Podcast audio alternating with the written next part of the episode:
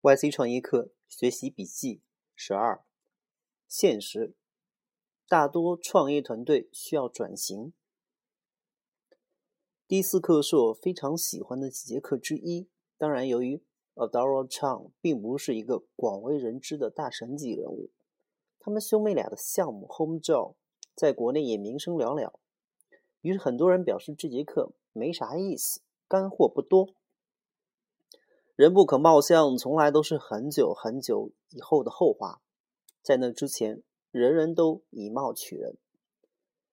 这真的不是段子。当年我去新东方应聘的时候，竟然被评价长得不像老师，于是只好跑出去搞了一副眼镜。后来真的近视了，打台球的水平都几乎退化没了。也许我当过很久老师的缘故吧，在我眼里。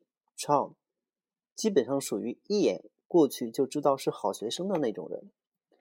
大学里显然不会有关于家庭清洁服务的课程，但这根本拦不住他们，直接去直接应聘去清洁公司上班，买各种可以买到的书去看，有培训班就马上去参加，研究一切可以找得到的关于这个领域内其他公司的资料。把搜索引擎上可以找到的资料前的前一千条全部读一遍。要是上市公司，直接去查查找 SE 文件。公司还小的时候，不可能像 Facebook 一样有一个 Growth Team，那么要靠自己，一切都手动，不要自动，因为自动会有遗漏，而且有可能浮于表面。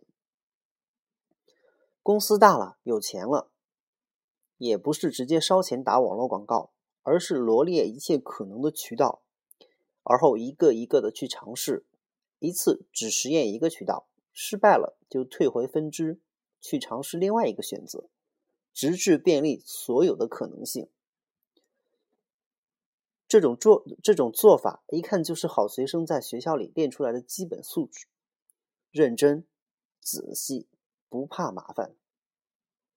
最后的干货来了，这是我们的第十三个项目。也就是说，这样聪明且勤奋的兄弟俩，也是失败了十二次，才终于做对了一次。我见过很多团队，他们东施效颦的信奉一些教条。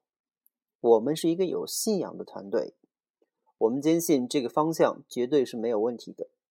我们只是需要坚持、坚持、再坚持。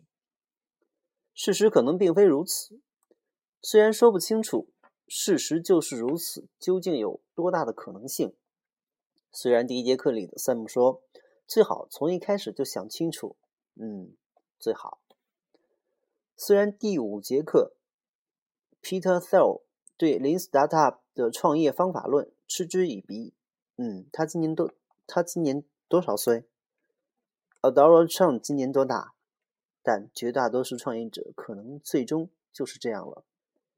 最最初所谓的创建被证明不甚了了，最初也有人看好，但那又如何？Adora Chang 是二零一零年被 YC 投资的，具体数额未披露。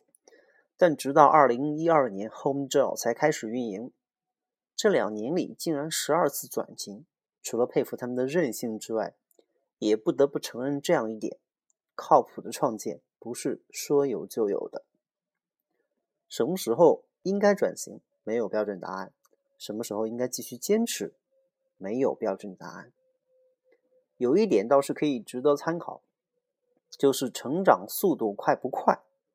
不快，那就要小心了。